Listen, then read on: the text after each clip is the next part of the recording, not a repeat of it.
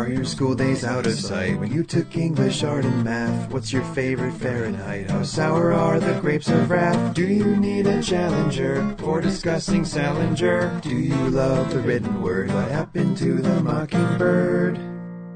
Our show is just beginning, so find a place to sit. These questions will be on the test. It's time for sophomore lit. Welcome back to Sophomore Lit, where we reread your 10th grade reading list. I'm your host, John McCoy, and with me is first time co host Nathan Alderman.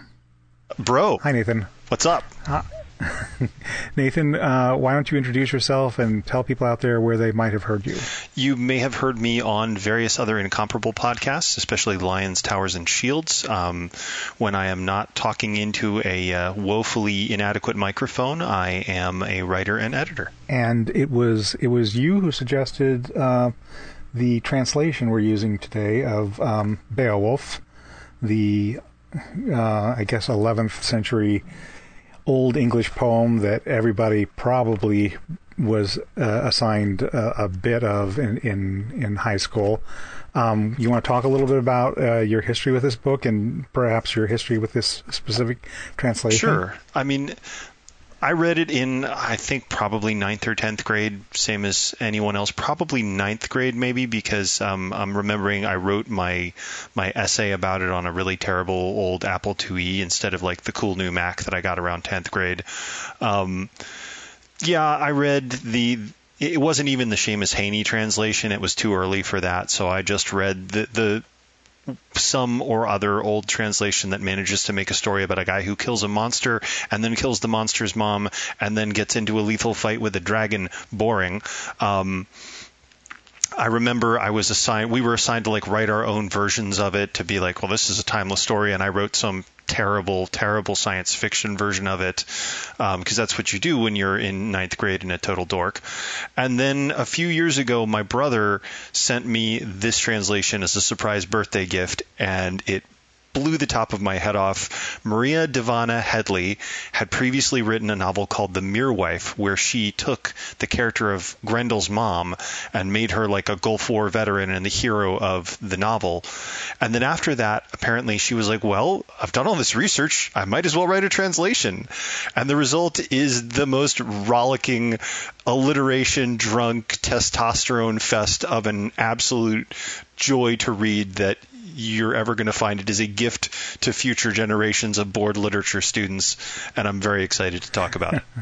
well, um, I think I read Beowulf first in some sort of for kids version. It might have even been. Wait, wait. There's by, a Beowulf for kids. He rips a guy's arm there off. Are, there, there are a million Beowulfs for kids. There was this series when I was uh, a kid that uh, you know the libraries at that time had a lot of Time Life books in series, and I there was some sort of a series that uh, did classics for children, and they were illustrated classics for children. I I, I wish I could remember what the series was. I can I can picture them.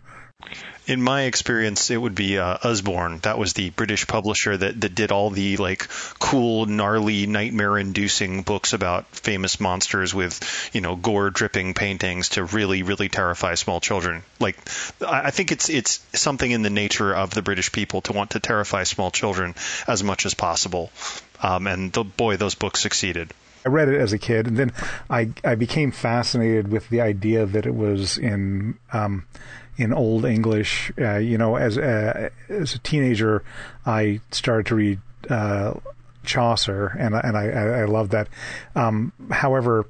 Old English is, is is a completely different beast than Middle English. Uh, I think most people could probably struggle their way through Chaucer. I don't think you can really approach uh, Old English without a, a lot of study. So uh, you know, I've, I've I've relied on translation. I, I remember there was a there was a Tolkien translation. I, I, I must have read when I was a kid, um, and and when I read it, I felt like yeah, that's about right because that's like where he gets all his his strange. Um, you know, all all the weird tics in Tolkien, I think, come from the fact that he was a uh, a scholar of Old English, and he and he and he loved Beowulf that tracks. Is there an inordinate amount of singing in the Tolkien translation of Beowulf? a lot of walking, maybe. I think it's all singing, uh, but it's it, it is very genteel speech, and of course this this translation by uh, by Headley is is is not genteel at all, and and and that's quite uh,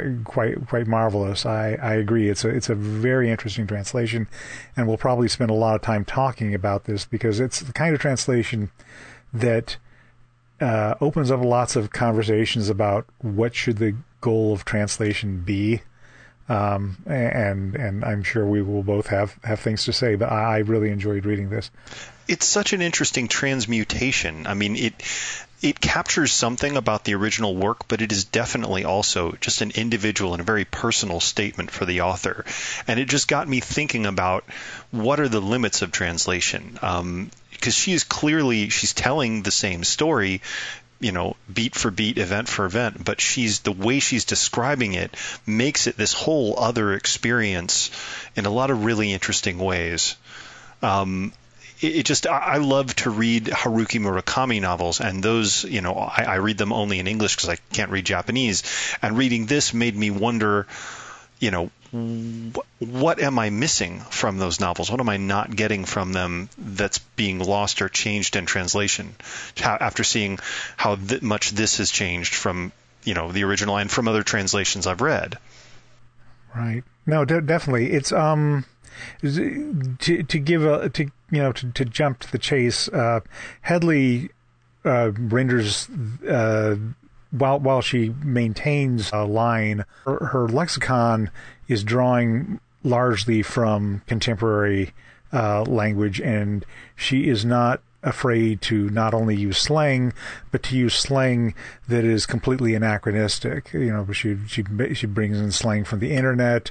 She brings in um, it, it, the you know the, the she uses the term uh, hashtag blessed. She talks about um, what were some of the other things she talks about? She talks. I think my favorite is the the dragon putting the world right, on blast. Right, exactly. So so so it's the sort of thing that it's not just um, using modern language. It's aggressively using phrases that are anachronistic and that she absolutely expects will be uh, dated in a few years' time. Um, it's it's very much of the moment, and it. I think when people return to this translation in five or ten years, it'll be a different experience. Yeah, there's an absolute fearlessness about it, and that's part of what I find so giddy and deliriously fun about it. She's just, I mean, she's given zero Fs here. Um, her garden of Fs is all depleted. She has run out, and um, she's just going for broke. And it's just delightful to see someone take this material that you think of as stodgy and stuffy. And again, it shouldn't be. This is the story of a guy who fights a monster, rips its arm off, kills its mom, and then later dies in the mouth of a dragon, stabbing it in the neck. Um, it should should not be boring. It generally is, and part of what makes this so fun is the sheer audacity with which she just hurls herself at this poem. Yeah, definitely. Um, b- before we get into too much into Headley, uh, a little bit about Beowulf itself. Um, it uh, it's a it's a funny work for English uh, literature. It exists in it, it, existed in one medieval manuscript, uh, a medieval ma- a manuscript that almost was destroyed in a fire before anyone had a chance to uh, transcribe it. Um, it didn't really start getting translated into modern English um, really that much until the 19th century. And then suddenly, in the 20th century, there's been an explosion of translations. There's been hundreds of translations of, of this, this poem. Uh, it is an example of Old English, and Old English poetics are very different than uh, the poetics we're used to. Everything we're who was borrowing it from uh, French and Italian sources, and so rhyme, for example, is based upon continental sources. Uh, that was not part of English poetics. English poetics were all about assonance, and they were all about maintaining this strong beat. It was not a it was not a meter. in the sense that the number of feet in each line could keep changing, but each line had these accents, these pulses, and so if so, if you read it aloud, um, either in old, old English or in any good translation, you get a sense of, um, I don't know, forward motion is what I would say. It, it reminds me of Lin Manuel Miranda's work on Hamilton, that rap battle cadence, the swagger, the the sheer, you know, drunken delight of, of stretching and elongating and twisting language and bouncing it off itself. Um, I have an excerpt here if if you is now the good time. So um, this is where Beowulf swaggers into Hrothgar's hall to introduce himself. Yes, I mean, I may have bathed in the blood of beasts, netted five foul ogres at once, smashed my way into a troll den and come out swinging, gone skinny dipping in a sleeping sea and made sashimi out of some sea monsters. Anyone who fucks with the Geats, bro, they have to fuck with me. They're asking for it, and I deal them death. Now I want to test my mettle on Grendel. Best him. A match from man into meat. Just us two, hand to hand. Sweet. Headley, uh, while she does use all these, this new lexicon, I think she's absolutely committed to the uh, the the basic bones of, of the Saxon verse, um, and and that's what makes it such a a, a wonderful, strange concoction. I, I, I did want to point out the other thing about the story is, um, while no one really quite knows when the story comes from, the the manuscript people tend to date to about the 11th century. Um, it could have existed in some form before this. And the question is is it a pagan story that's being retold by a Christian, or is it a Christian story that is drawing on pagan sources? Nobody really can can can agree on that. Um, but it is an English writer writing about Denmark uh, many centuries before. Uh, he, even when a big Beowulf is being written, it's in a mystical time in the past, and uh, I it, it it's funny in a way that it's written in Denmark because that other great uh, central piece of English literature, Hamlet, is also set in Denmark, and I just feel like Denmark will like make something that's in Never Never Land, you know, and and and part of what reading it through this time it reminded me of is like when you read um, like the original Robert E. Howard Conan uh, in, uh, Europe that never existed, uh, the 11th century English version of uh, of Conan. Yeah, I wonder if Howard ever read Beowulf. I wonder if that was one of his influences because you've got that same swaggering, almost comical machismo there and here. Um, I mean, my, my favorite Conan story is Rogues in the House, where there's a gorilla who thinks he's a wizard, and Conan kills a guy by th- hitting him with a chair, um, which would fit right into this story, and especially this translation. Um, I was going to say, yeah, an Englishman writing about Denmark, that'll never catch on. But yeah. you mentioned the assonance and the alliteration, and as much as I love the audacious use of modern slang here, the assonance and the alliteration absolutely make me fall in love with this. The way she, you know, ruthlessly, ridiculously repeats consonant sounds and noun sounds over and over. Again, she's just like daring you to care about it or and notice. But it's so much fun, the recklessness with which she pursues that. It really makes this translation sing for me. It does feel strange to a modern ear because I think writers today are discouraged from assonance and alliteration. It's seen as an unfortunate thing when it happens uh, by accident, and you're supposed to expunge it if it's not if it's not on purpose. Which is why it's all the more wonderful to hear when someone like Dylan Thomas does it and and and just goes to town with it because um, it's it's sort of like you know non-Euclidean geometry. It's like we'll we'll just let, us throw out our postulates here about what is good poetry and do it completely the other way, and uh, and and that's uh, one of the, the, the joys of reading this.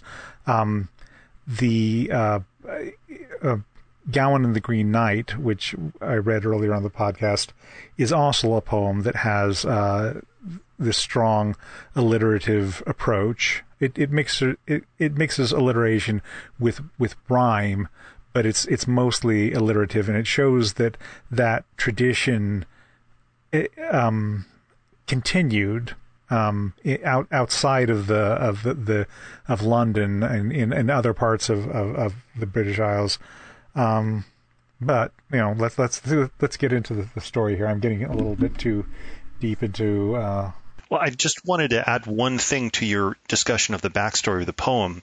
Headley, in her notes, mentions that apparently the original manuscript was transcribed by two different people. You can see two different sets of handwriting in the transcription, and they argue and disagree with each other at times. They cross each other's writing out and replace it with other things. And that all adds to the kind of ambiguity and mystery behind this novel, or sorry, but behind this poem, and I think also kind of liberates it. The more confused the original text is, I think the more permission later authors have to just go wild with it. I, I can't help but imagine some poor, you know, scribe writing there at his desk and just like falling over dead, and the next guy coming in, saying, like cracking his fingers, his his knuckles, and saying, "Yep, now it's my turn." Um, apparently, there's a lot. They the original writer tried to uh, regularize a lot of names and places, and the other guy just went crazy and, and just had like uh, the spelling was all over the place. And people will argue about whether or not that's because they the other guy was working from another source and he thought well I'm going to be scholarly about this. I'm going to just transcribe it as it's written. You know everything we you know all the stuff is just is um even even the best of guesses is a just so story. You know, it's it's something we tell ourselves to try and make sense of this. There's there's there's no um, there's there's no way of understanding whether or not this one manuscript represents little or much of uh, of Old English literature, but it certainly is central to our literature today. So uh, let's take a crack at it. Um, so where where should we start with this? I I, I mean, Headley's uh, stated um, jumping off point was her love of Grendel's mother and her to look through this um, this poem and find where the the women's stories are. Um, and of course, it's Grendel's mother who's the most important female character in the in the story. Uh, and um, but she also brings out other other little things here here and there. You know, there there there are other characters here and there for for a, for a book that is very uh, male heavy and very built around discussing what the exemplar of masculinity is. It's interesting to look to read between the lines, I guess. It's listed as a feminist translation, which is really interesting because the book is obsessed, fascinatingly and hilariously, with toxic masculinity. It's obsessed with the idea of like chest thumping, broed out, drunk at the bar, you know, telling tall tales and getting into drunken sloppy fist fights, masculinity. I, I like to think of it as Michael Beowulf. Um, and and it, so that actually becomes part of the kind of feminist slant to it because she makes the women conspicuous by their absence, by how little you see them. And any time women do show up, she pauses long enough to fix an eye on them and give them their little spotlight. But she also takes care to present them through the gaze of these totally broed out male characters and to work some irony into her descriptions of them in these guys, you know, how they view women these women clearly have a lot more going on, but they are often described in dismissive or dimin- diminishing ways by the broed out narrator. Um, I mean, literally, this this book translates Hwæt, you know, which apparently can mean everything from like hark, listen. I think Seamus Heaney uh, translated as so to bro, bro. Tell me we know how still we still know how to speak of kings. Um, so I, I think that aspect of it is really interesting. The way women kind of have to struggle to the surface of the narrative you know just just surface for a second you know claw their way to the spotlight and then get dragged back under in this torrent of masculinity. How and how even when they are described even when Headley gives them the spotlight she adds irony in the way the male characters describe them in you know dismissive and diminishing ways. You bring up um what's her name? Uh Wealhtheow uh, who is Hrothgar's uh, wife and as you as you said before all all it seems like Hrothgar does is sit around and give people gifts and weapons, and they drink and they go to sleep in this this big hall, and then the next day he gives them more presents. And uh, when uh, Beowulf succeeds in in killing Grendel, uh, Wealhtheow gives a very interesting speech, uh, which, as you say, is sort of remember uh, Hrothgar's and I have kids, and and they're going to get the throne next, right? Because um, she's very concerned that Beowulf has the uh, the public uh, sympathy at this point. That Beowulf, like the, the all all the people in this uh, in in the, in the mead hall are going to say, "Hey, why don't we make Beowulf king?" Uh, and and she's trying to say, "Hey, uh, slow down here, Beowulf you, you know, thanks for thanks for your help and everything, but you're not even a Dane.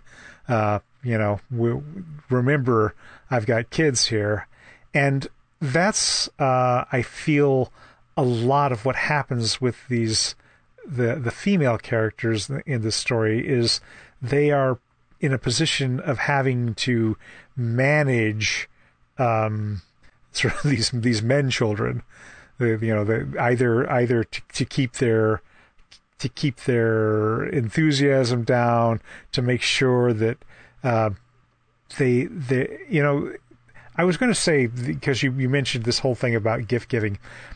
Reading this through this time, it really impressed upon me what a bleak world this is.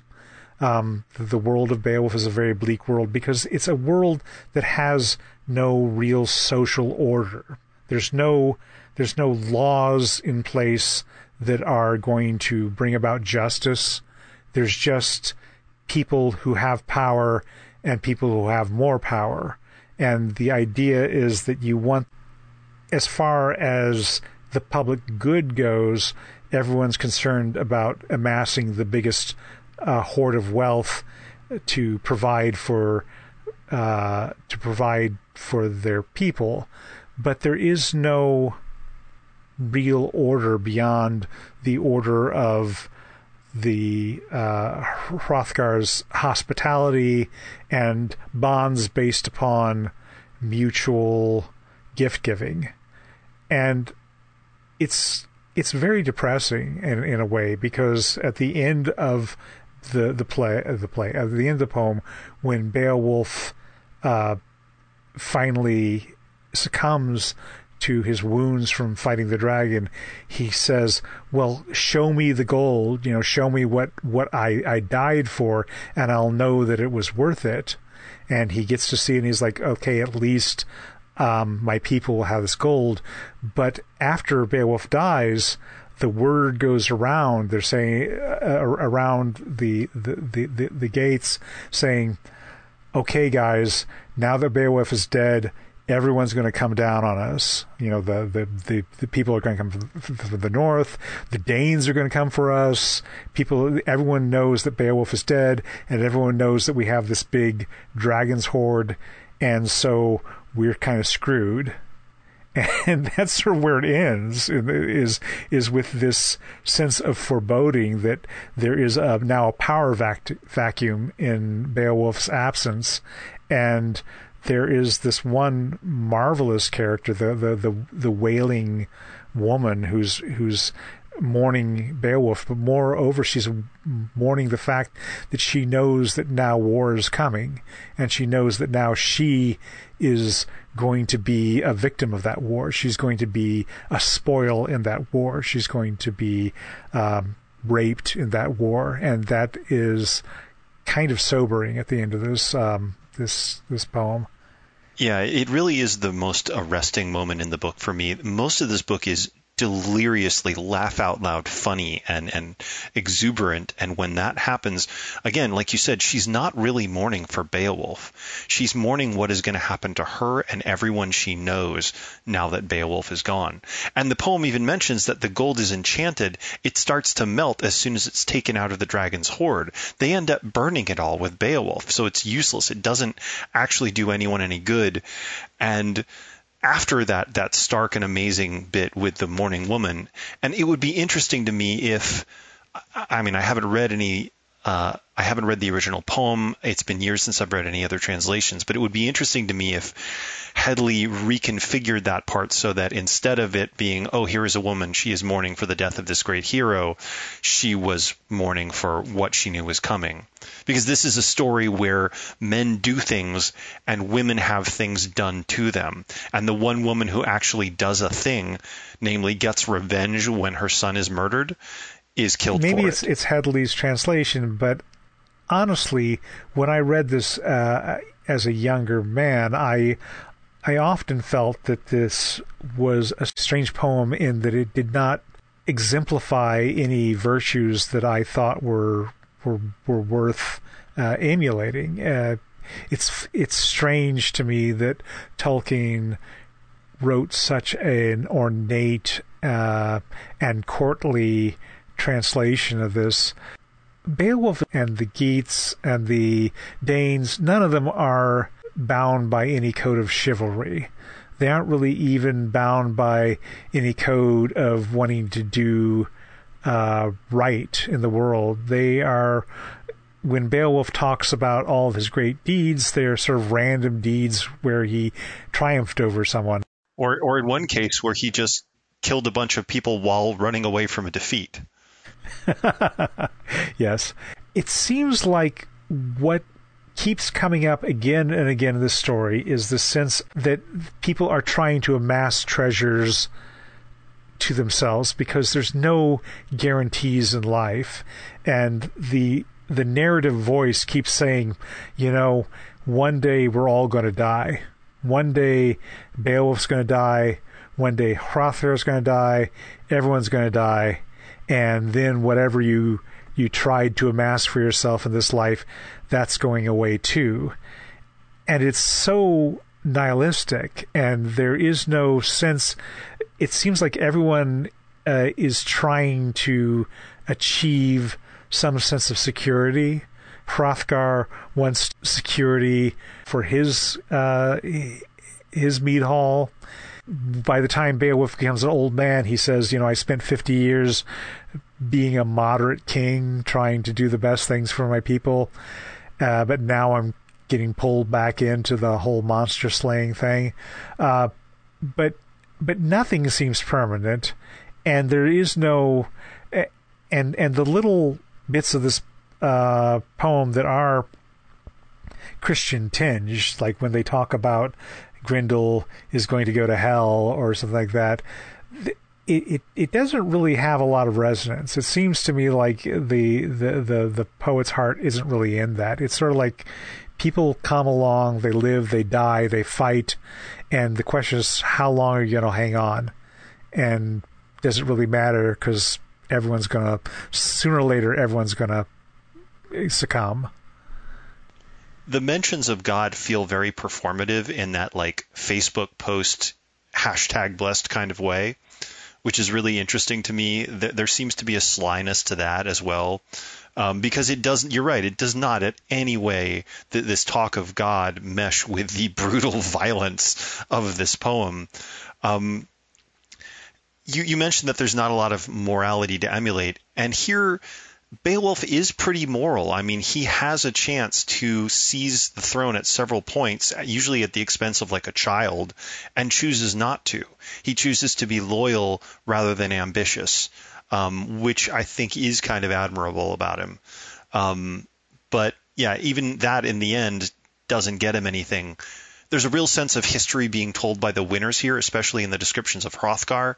The poem and the narrator fall all over themselves to describe how great Hrothgar is, how noble he is, what a generous and cool and awesome dude he is. But he, he's not. he's old. I mean, he, he may have been great once, but now he's just this old, helpless man who just watches bad things happen over and over and then begs some buff young guy to, to solve it all for him. Um, and it's interesting that, that the, there's a consciousness on the narrator's part that he has to suck up to Hrothgar, even though Hrothgar at this point is long dead, um, which I thought was pretty interesting and, and deliberate. Yeah, Hrothgar is not a great guy. You know, he after Beowulf kills Grendel, uh, there's there's a lot of uh, feasting and a lot of gift giving of rings or of weapons.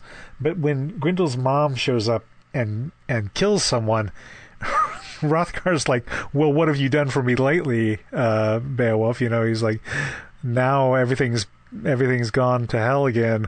And Beowulf gets mercenary.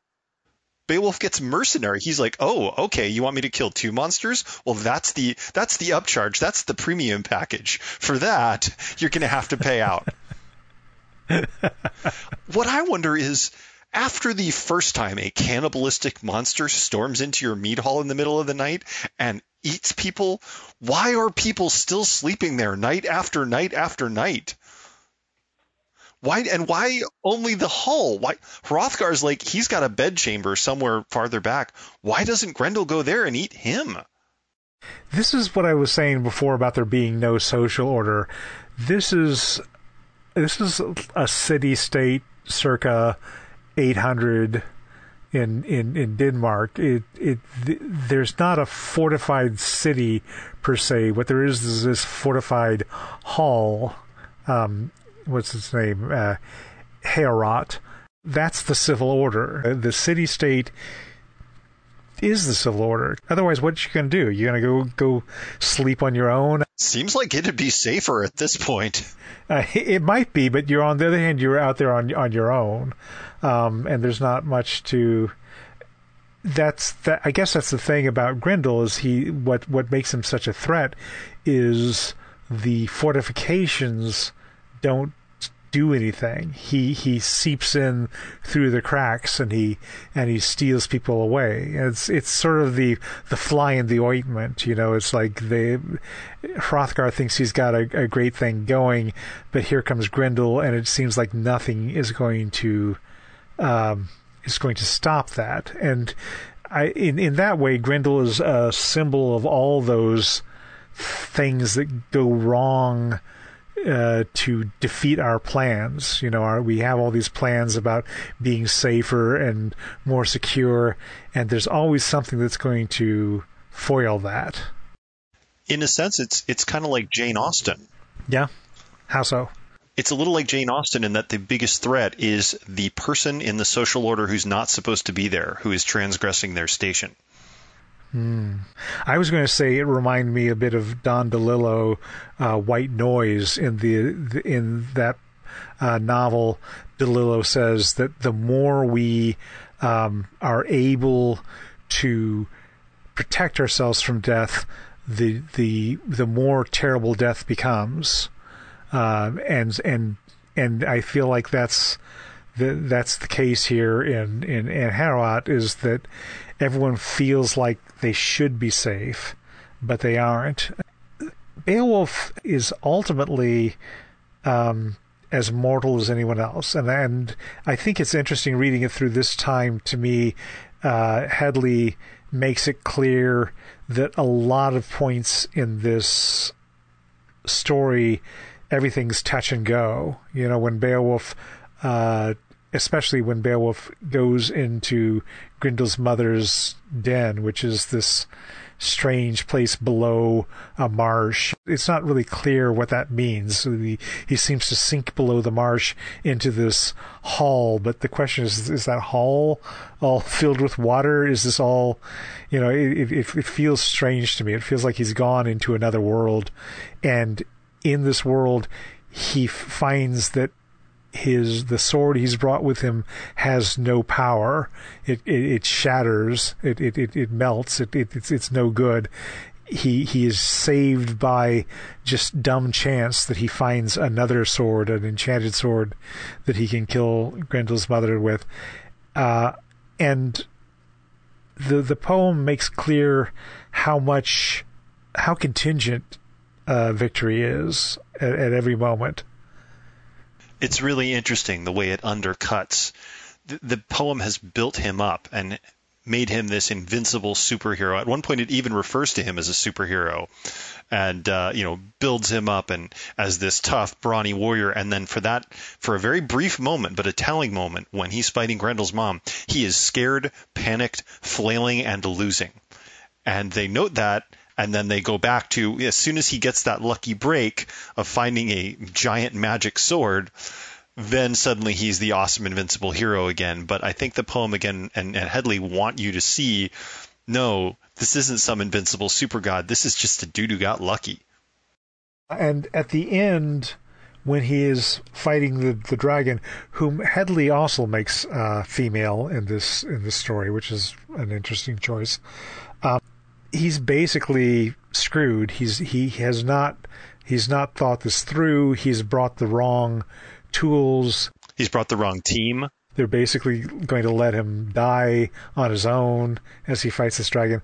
One guy comes in, and this guy, yeah, he has the advantage of having a shield that he can hold over uh, over Beowulf, and he's also spears the dragon through his stu- his uh, stomach, so the dragon can no longer breathe fire, and that provides the opening for Beowulf to be able to to kill the dragon. But but it's again everything is contingent, and and when and when Beowulf dies and and Wiglaf talks to the other guys, he he dresses them all down like, "Why did you come out here? Beowulf gave you all those gifts."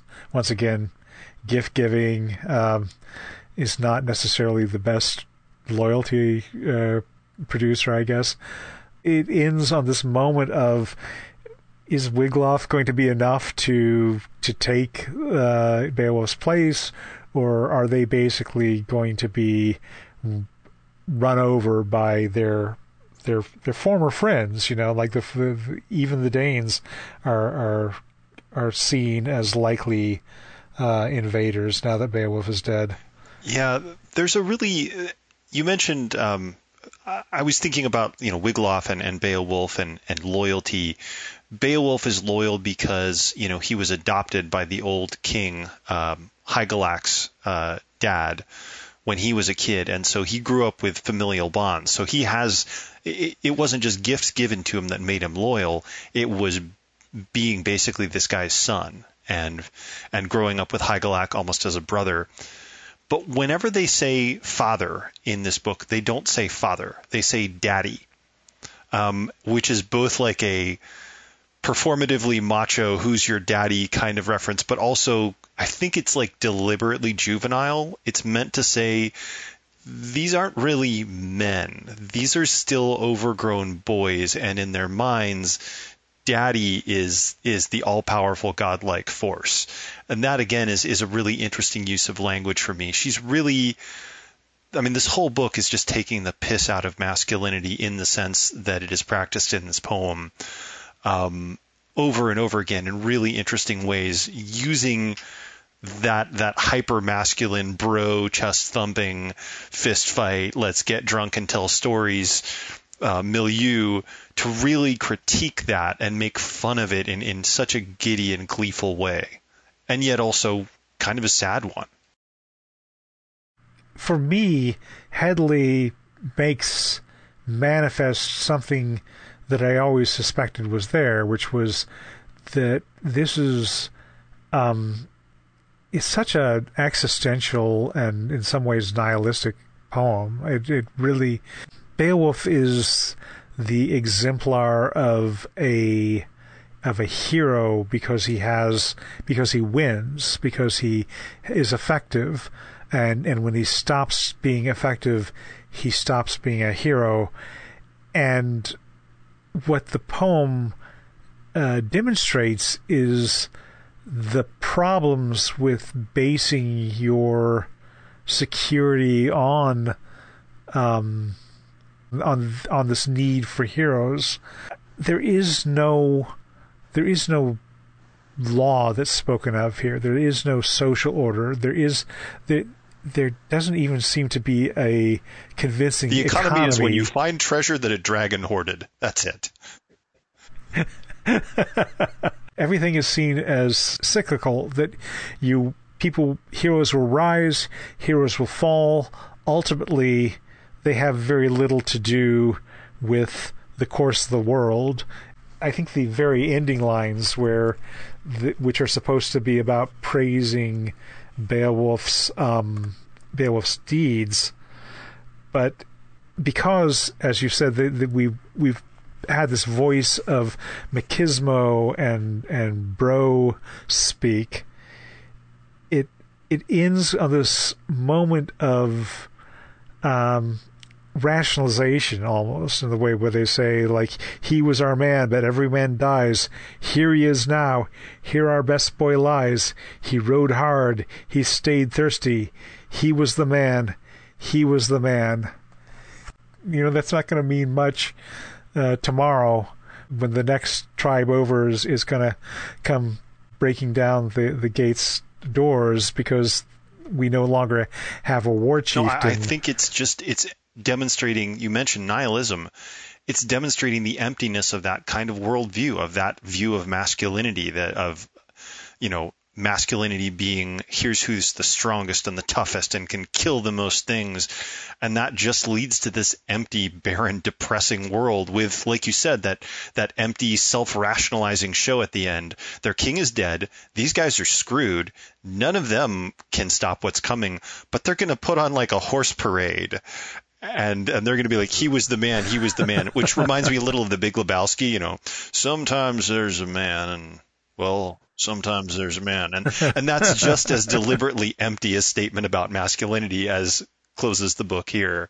Yeah I, I think she's just trying to say this is the natural endpoint of a when you build your world around this. You're going to end up dead having built nothing accomplished nothing just you know you will have some stories that people will tell about you but stories don't la- you know i guess they last but they don't stop they don't save people from anything they don't stop anything that's coming it's a good point you make there about having built nothing, having accomplished nothing.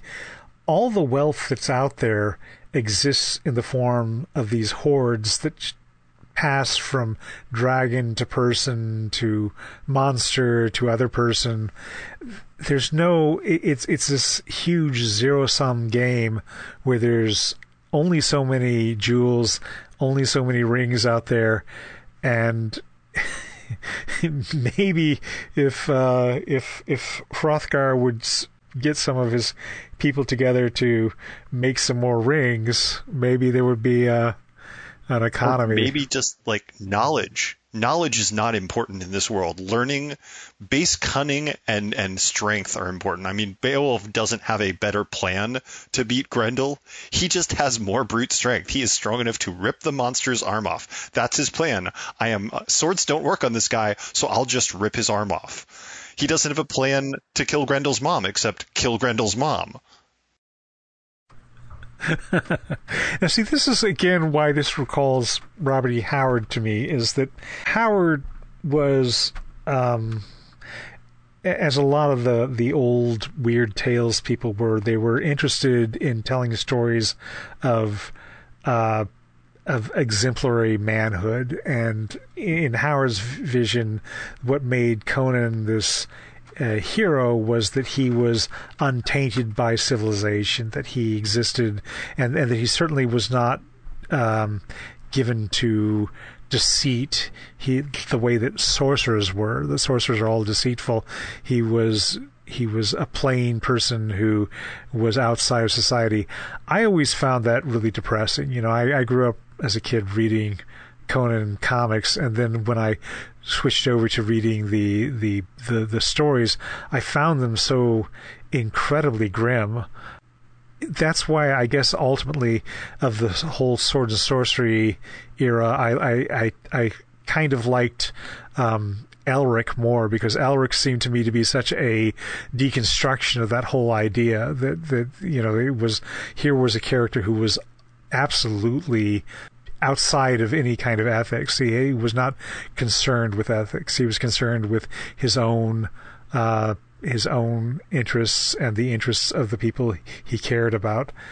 I feel that way about this is that I, I, I really enjoyed reading this, but ultimately I didn't I couldn't join in with those people mourning Beowulf. I didn't really see that much had been lost at that point. I felt like, okay, here we go yeah, my, again. My heart was with the mourning woman. After that, after knowing what was coming, all the empty pomp and pageantry just feels dumb and hollow.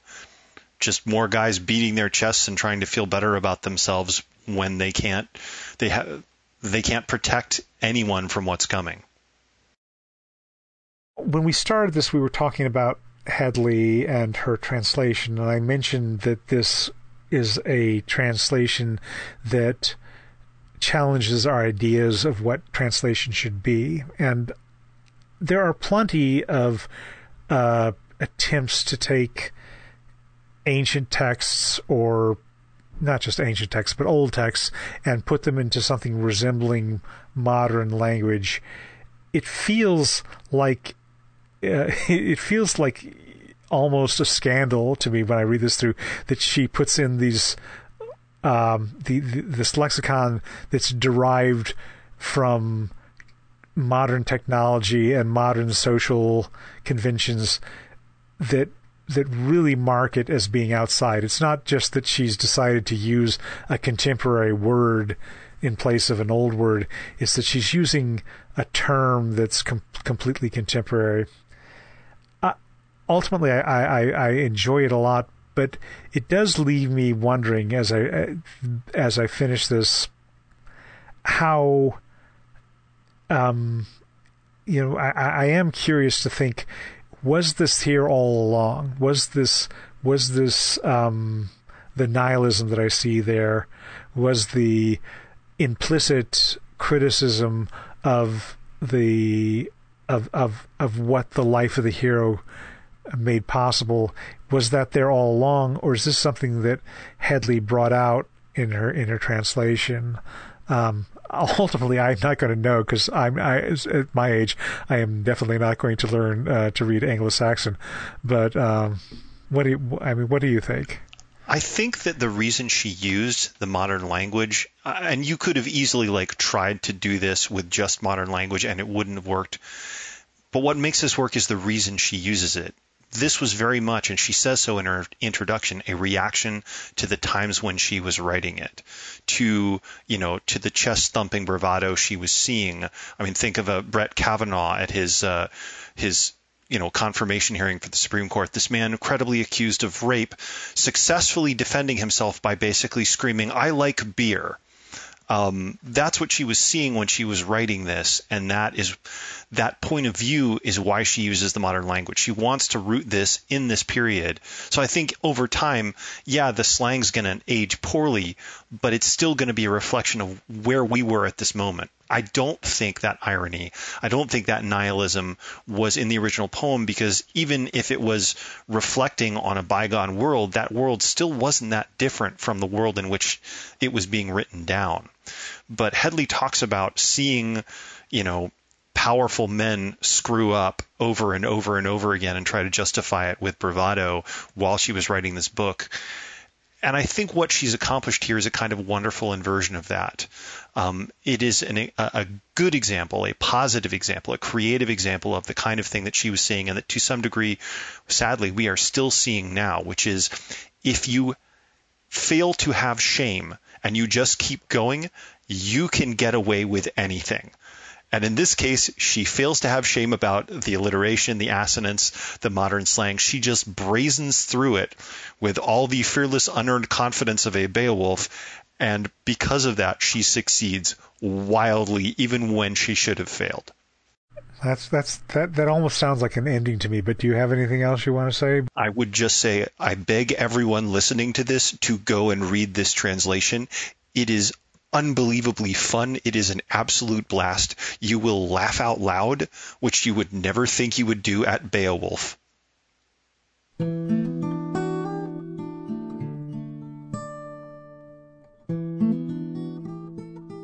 Thanks again to my co host, Nathan Alderman. His podcast is I Want My MCU TV. Sophomore Lit is brought to you by the Incomparable Network. Find more funny, smart podcasts online at theincomparable.com. You can write the show at sophomore.literature at gmail.com, or you can join the discussion on either the Sophomore Lit Facebook page or the Incomparable membership Slack.